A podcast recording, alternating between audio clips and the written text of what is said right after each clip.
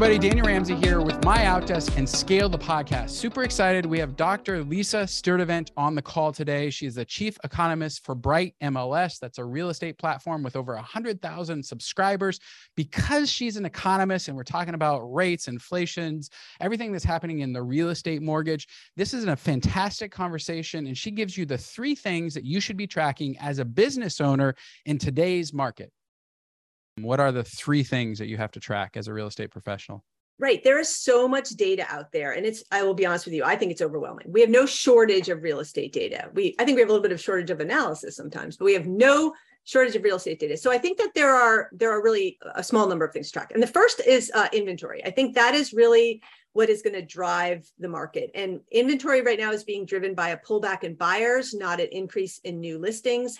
I would watch that new listings number because I think it's going to start to uh, move, and I think that's going to uh, shape the options that that buyers have. I think we need to watch rates, uh, obviously mortgage rates. Um, if you wanted to be in the know and try and predict where mortgage rates are headed, pay attention to the yield on the 10-year Treasury. As you probably know, they move very closely, and that data are released every single day, so you can go and uh, uh, look at it every single day. Um, and then the other thing, of course, is prices. And I think we've been looking a lot at month-to-month price data, and I would I would watch prices month to month. But what I would look for is are the month-to-month declines we're seeing this fall are they different than what we would see in a typical uh, season? So paying more attention to seasonality since the last couple years we haven't had any seasonality in the market to try and understand if the trends we're seeing are really just a return to seasonality or whether it is indicative of some sort of bigger change in prices. So, so month-to-month prices, um, rates, and uh, inventory, particularly new listings, are what I'm paying a lot of attention to. What should real estate professionals be preparing for right now? Yeah, no, I think that's a great question. I do think that that 12 to 24 month period is actually the most interesting one. Like we're going to see over the next uh, three months here, you know, three, four months through the winter, we are going to see home prices fall from their peaks. Uh, part of it is seasonal. Home prices always come down a little bit during the winter compared to where we were in the summer. Um, but because of the pullback in buyer demand, because of those higher rates, you know, pr- prices are, are going to come down from the peak. But let's be very clear. Even if prices fell 10%, we're still going to be 20, 30, 40% above where we were in 2019, even if we see a big uh, dive in the sort of 10% level coming down from where we were on peak. So going forward, I think it's really important to as we as we move through this period, which I think thinking of as more of a a resetting. I think a lot of people are calling it a housing recession, but I really do think it's more of a resetting and that when we get out 12, 24 months, we're back in a, a period where prices are probably rising at their long-term average rate, which is between three and 5% annually um, in a stable market. Okay, so you think we're going to take the wind out of the balloon but eventually we're going to be back to our normal trend lines. Yeah, well, and and by normal, um, pretty strong because of those demographic factors. Like, so right, we all know that millennials are the largest demographic cohort in the U.S. 72 million of them. Uh, they are between the ages of 26 and 41 right now. The median first-time homebuyer age 33, right smack in the middle. So for the next seven years, we have a large population of folks who are uh, in that prime first time homebuyer demographic. And there is a tremendous amount of pent up demand among this demographic cohort because their homeownership rates are lower than what, let's say, Gen Xers were at that age. And while there are challenges for sure in terms of affordability and higher rates, um, every survey that you read says millennials want to be homeowners and they are just waiting for the opportunity to do so. And they're going to be in our market, like I said, over the next over the next few years. Well, what would you Uh, you know tell a real estate professional or a mortgage professional. I have a friend who owns a pretty large mortgage company and they've mm-hmm. seen a 60% drop in volumes and real estate people are saying you know the consistent message is you know i'm not re- i want to buy per your survey. They want to buy and they'd love to move or upgrade or downgrade or whatever it is but they just feel like they're going to pause. That's the that's the sentiment on the street. So I'm wondering how should a real estate professional like capitalize on mm-hmm. this moment where 99% of the conversations are maybe I should just hold on. Yeah, no, I think that's the, that's the right thing is how to capitalize, right? How to be prepared. And I'll and I'll give you a, a few examples of how I see real estate professionals, frankly, being able to uh, demonstrate value in a way that they haven't uh, over the last few years when the market's been moving so quickly. You know, we see in our data that while um, you know new uh, pending contracts are down, even showings are down. The number of people going and and sort of touring houses, the buyer traffic, uh, we're actually seeing the number of views and clicks of homes is staying pretty steady. What that suggests to me is there are a whole bunch of buyers out there lurking, right? They're waiting. To your point, they're not sure about uh, the market. They know that rates are high. I would expect that if uh, rates take a dip one week, and they will, it'll be volatile over the next uh, few months. So if we see rates fall from 7% to 6.5%, let's say in a week, I think there's buyers out there ready to pounce. If I'm a real estate professional or a lender, I would be wanting to be ready for those folks um, to be able to take action very quickly. And in fact, maybe even uh, help them understand that if you do want to be able to move that quickly, you're going to have to have a whole bunch of things lined up and ready to go in order to do so. Um, I think that in this market, we have uh, more of a chance, buyers have more of a chance to um, have a little bit more leverage in the transaction. And so making sure that uh, that buyers know what they can ask for in terms of appraisals, right, or uh, right. or uh, home inspections, for God's sakes, those went out the window for for two years. Uh, being a resource so that people know that you, it might still feel frantic because it is still competitive out there, but you have more leverage. And then the last thing I'll say is, if if you're a real estate professional working with a seller. Um, and your seller's like, look, I'm going to pull my home. There's no buyers out there. Rates are 7%. Yeah. Say to them, and this is what we're seeing in our data homes that are priced appropriately, not what your neighbor got last year, not what you wish you could get when you look at your Zestimate or whatever home valuation tool you look at. When homes are priced appropriately, they're still selling quickly. Median days on market still less than two weeks. In any other market, that is a fast market. So just being prepared to help re-educate in some ways buyers and sellers because market conditions are slowing, but there is still a lot of opportunity on both sides of the transaction. Lisa, I wonder, you know, they talk about a normal market being six months of inventory. I'm curious, how close are we at a normal market on the national basis? And I know anybody who's listening, if you're in San Diego, it's different than Washington. Sure. I mean, it's just different, right? It's hyper local. But on a national basis, where are we? I'm curious, like home builders, new home permits. I'm curious, a buyer seller markets. And you mentioned interest rates, but you know, just what what on the macro level can we be talking about that would add value to the audience? Yeah, yeah. So, so this idea of you know, it's it's funny. Uh, back when I was uh, when so the market was starting to slow in the spring and the summer, there were all these headlines that oh my gosh, it is now a buyer's market. Yeah, We're very, very, very far away from a buyer's market. In fact, uh, you mentioned months of supply, which I think um, can be a helpful metric of where a balanced market might be is between five and six months of supply. Nationally, we're at three. Okay. And then in a lot of local markets, as you suggest, it's even tighter. In many of our markets here in the mid Atlantic, for example, we're still measuring months of supply in terms of weeks, three weeks of supply, yeah. right? And yeah. so we are very far away from even a balanced market. And part of it is because we're in this unusual environment where higher rates and economic uncertainty are not only causing buyers to pull back, but are causing sellers to pull back. So, unlike, let's say, 15 years ago during the Great Recession, the economic uncertainty is not causing a flood of new listings, a flood of inventory. Uh, rather, quite the opposite. It's causing everyone, as you said, to kind of to kind of sit back. So we're still pretty far away from where we might call a balanced or a healthy housing market, and I think we're actually going to be pretty far away from it for for several years. You don't think we're you're not going to we're not going to see a, a buyer's market, is what you're saying? You just, we're just not. Why why do you think that? Well, uh, because well, there's a few reasons, right? In order to have um, uh, a buyer's market, you need to have um, like a lot more inventory on the market.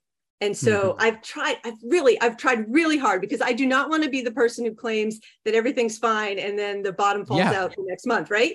So I thought right. very hard, where could this hidden inventory be coming from, right? So I mean, we can spitball here, right? Some people say, well, uh, for a while we were thinking we were worried about foreclosures when the forbearance period ended. Yeah. Not going to happen. And part of it is we see the media say, oh, foreclosures have doubled in the last year. Well, sure they have. They've doubled from zero. And anything above zero looks like a big increase. So uh, we're not going to see it from foreclosures. Homeowners have a tremendous amount of equity and are very well qualified for the loans they're sitting in now. So we got to get it from two other places, right? We got to get it from homeowners selling their home, or we got to get it from builders building homes. Right. And as you know, as well as anyone else, neither one of those things are uh, moving uh, in the positive direction uh, in any sort of measurable way right? And so if you uh, take, for example, the fact that three quarters of homeowners with a mortgage now sit on a mortgage under 4%, uh, there is a tremendous rate lock situation going on that we haven't had in a, a long time, if ever, where existing homeowners are going to sit tight.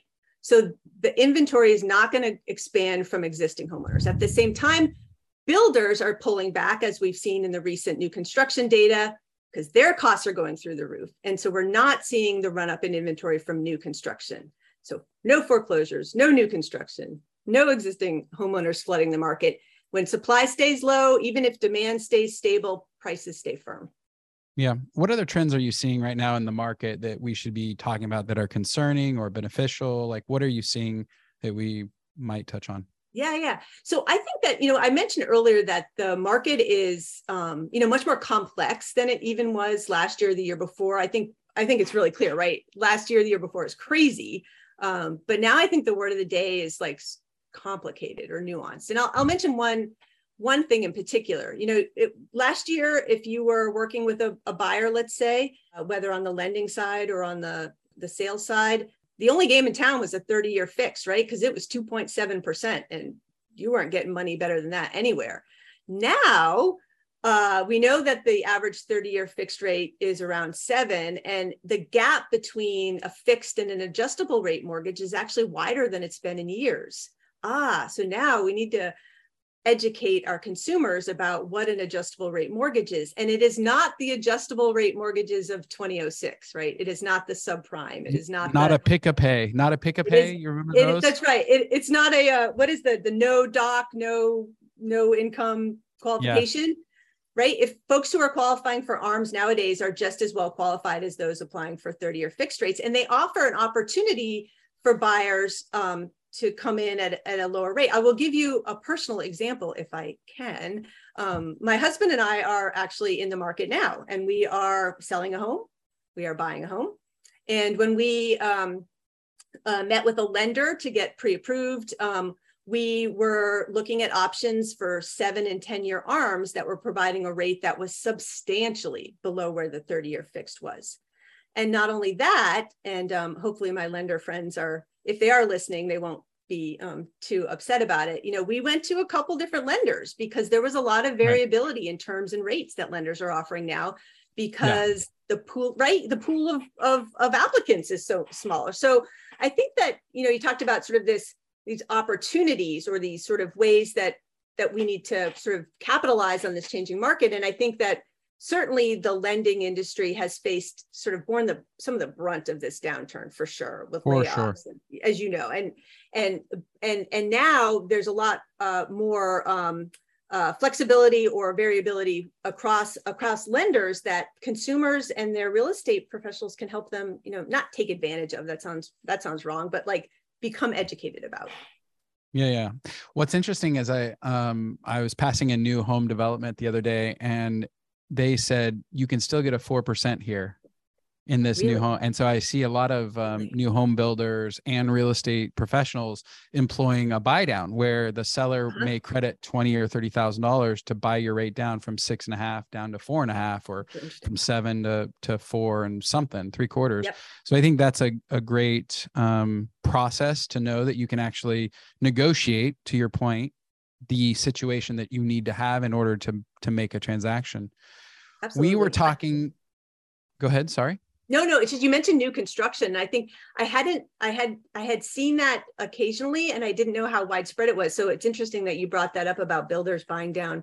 Um, you know, uh, points for for folks because they. Uh, I think that when we look at the the transactions, the new home sales are down far more than existing homes. The builders are really have been hit, have been hammered by by this uh, this slowdown. Well, I was even in a, I mean, another personal story. I was in a real mm-hmm. estate transaction, a commercial one, where the seller, the lender said, "No more second mortgage. We're out of this this market," really? and the seller said, "I'll carry." So I think there's a lot of things that are happening right now in this market that are, you know, feel unusual because it's been you know yeah. 20 years since we've been playing with them. Um, yeah, right right? Have i mean i'm sure you've uh, heard the phrase assumable mortgages come up more and more. Like are those going to be and we uh, here in the washington area we have a lot of va loans in our market. And so there's actually a lot of real estate folks who are uh, learning about uh, assumable mortgages under the va loan program because that provides an opportunity i know for only one slice of the market but that is um, you know very attractive right now. Um, yeah and usda uh, loans okay, are right. out there with zero down payment required right. and you're like okay well maybe i'll pay six and a half and not put anything down if i qualify right. and right. so it's it's it's kind of an interesting time uh, we were talking off camera and i think that's a pretty interesting conversation if i'm in real estate or mortgage right now uh, the focus needs to be on transactions that are gonna definitely happen. Can you talk a little bit about that, Lisa? Like, what transactions are required to happen in this kind of I don't know, nuanced market is what you called it, That's right? Good. Nuanced, complicated.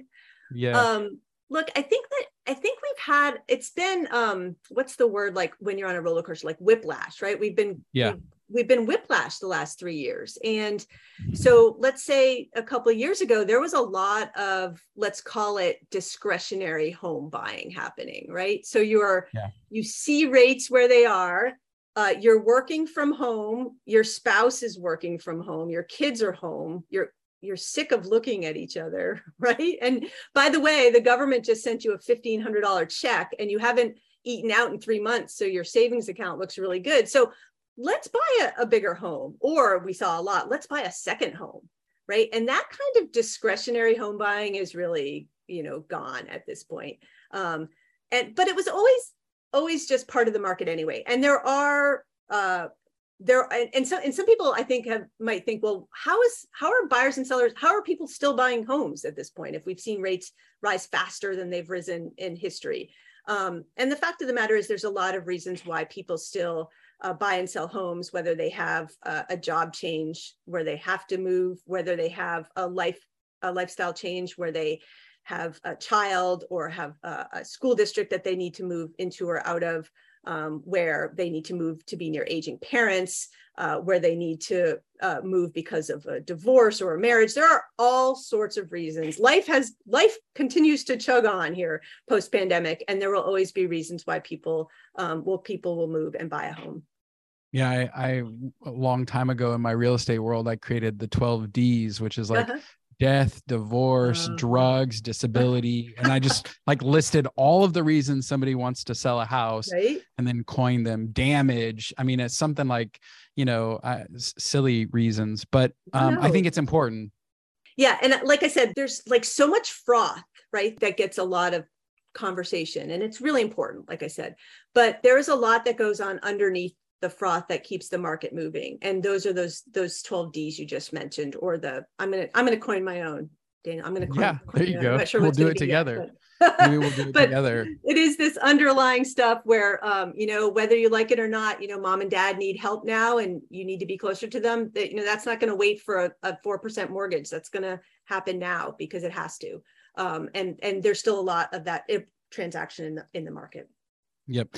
So the jobs market absorbed, and I'm, I got to talk jobs because you're an economist. Um, the jobs market just absorbed, you know, 60, 70% of all mortgage people that got laid off. Um, a lot of title, a lot of insurance companies that were connected to the real estate transactional mm-hmm. stuff.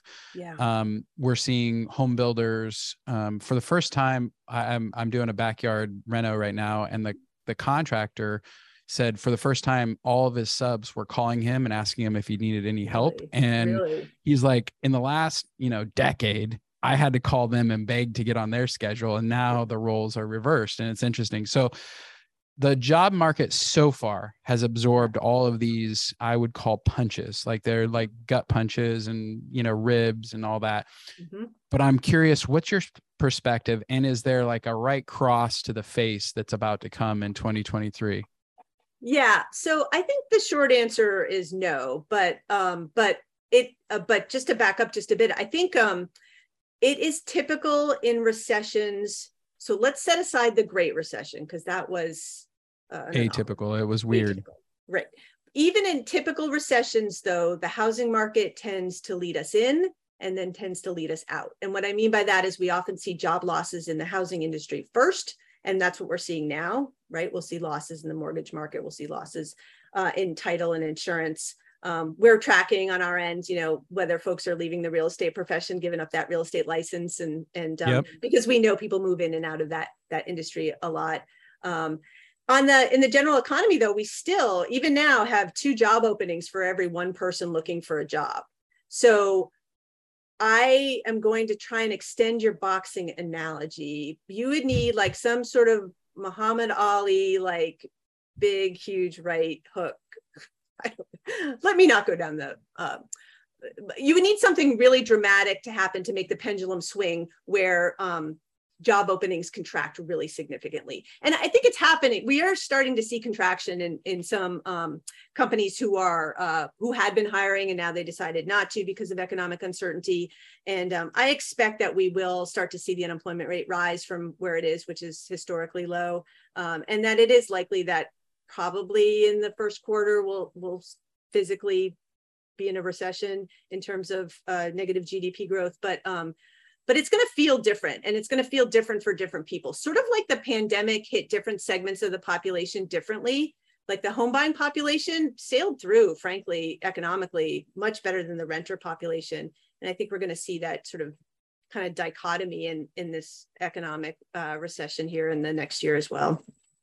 What's interesting is I'm like I'm thinking through like what could be the the thing Ooh. that caused the job market to go crazy. I'm like yeah. another 20% drop in in the S&P, you know, some sort of stock shock. Um Powell going and raising interest rates instead of three quarters a full percent, you know, so yeah. you know, midterm elections coming up you know like I, all the reasons you know uh, you could have the uk um, what's her name tess uh, you know yeah. decide to to do something silly with taxes and yeah. and give money more money away and so i'm yeah. just thinking there's a lot of opportunities a war could spread europe yeah. could have more we could have more energy insecurity in the marketplace. So uh, speak to all those uh, exterior risks. Oh it's exhausting to think about all those things isn't it? To think yeah. Um of the ones you mentioned i do think that the the the um the conflict in ukraine and the broader sort of um uh, geopolitical conflict over energy is the biggest risk to to um, our economy overall. Um, I so I I and Frank look look nobody uh, predicted a global pandemic you know three years ago either. So uh, that is not to say that that things wouldn't happen but I do think that instability internationally seems like the biggest the biggest risk here. So far we've been right the strongest economy like when you look across right? And uh, but that's an unsustainable position. We need all countries participating in this um, in this global economy to keep it working. Um, let me see if I can add anything else to the like the risk factor. I do think that um, if uh, if this if if Wall Street if the stock market starts to uh, mistrust Powell, like if Powell ever he's trying to be very transparent, right, with everything. I think that's I think that's pretty clear. Last year when they were talking about transitory inflation, they got in a lot of trouble because people are like, what are you talking about? That's about? a word I didn't even know existed. Right? Like, transitory inflation? inflation? What exactly is that? I had to Google it because I'm like, what does that mean? What does that mean? And then they said it so much. And then it's kind of like um, I tell my seven year old, like, if you complain, it's like the boy who cried wolf. If you tell me one time that you're hurt, I'll come check. But if you come and tell me the second, third, fourth time, you're just trying to get me get me to come out there or whatever like the um at, at some point the uh, investors will stop uh, having confidence that Powell is being straight. And so I think there is, I, I, don't, I think it's, if he telegraphs and says, look, we're going for a point increase uh, this time, we're going for 100 basis points. I don't know. I think that as long as investors uh, feel confident that it's making a difference, I think that that the stock market will uh, handle that type of rate increase. The problem is going to be next month if we get inflation numbers and we're still above 8%. I think that's when things are going to start to get real, right? People are going to be like, look, we have been with you, Fed. We have we're we're ready to take a little pain now to avoid pain later, but the pain we're taking now does not appear to be mitigating the pain working. later. Right. It's not working because right. guess what? Our government needs to participate. That's the bottom line. And I right. think if it, the more they spend to try to reduce you know inflation the more we're going to get this kind of weird uh, scenario where we're not seeing impacts in in reducing inflation. Okay, so let's bring this all home. Yeah. Uh, best advice for real estate professionals, mortgage professionals, people who are home builders, developers in this market. What do you think their next best steps are? Um, yeah, well, okay, that's pretty that's pretty broad question. And now look, I'm a researcher, I'm a data person, so my answer is going to be probably around that. But I do think more than ever, uh, paying attention to local market conditions and being a resource for your buyers and sellers on what's going on very locally, helping to shield them from some, not shield them in like a we don't want you to know kind of way, but but helping them to understand that the national headlines uh, are not necessarily what's most relevant to an individual decision maker in, let's say, San Francisco or Dubuque right. or Orlando, right? And so, um, being on the ground, talking to as many people as possible, educating yourselves. And I think that one thing I've been so impressed by working with realtors and lenders is that they are constantly learning and wanting to uh, increase their professionalism and take on you know become educated and if if if there wasn't time for that over the last couple years now more than ever you need to double down on on that type of um, professional development because uh, the buyers and sellers in the market are going to need you now more than they more than they have in the last couple of years yeah. All right, Lisa, it's been amazing talking to you. You've added a lot of value to the audience, and I want to just thank you for your time and uh, all the information you shared today.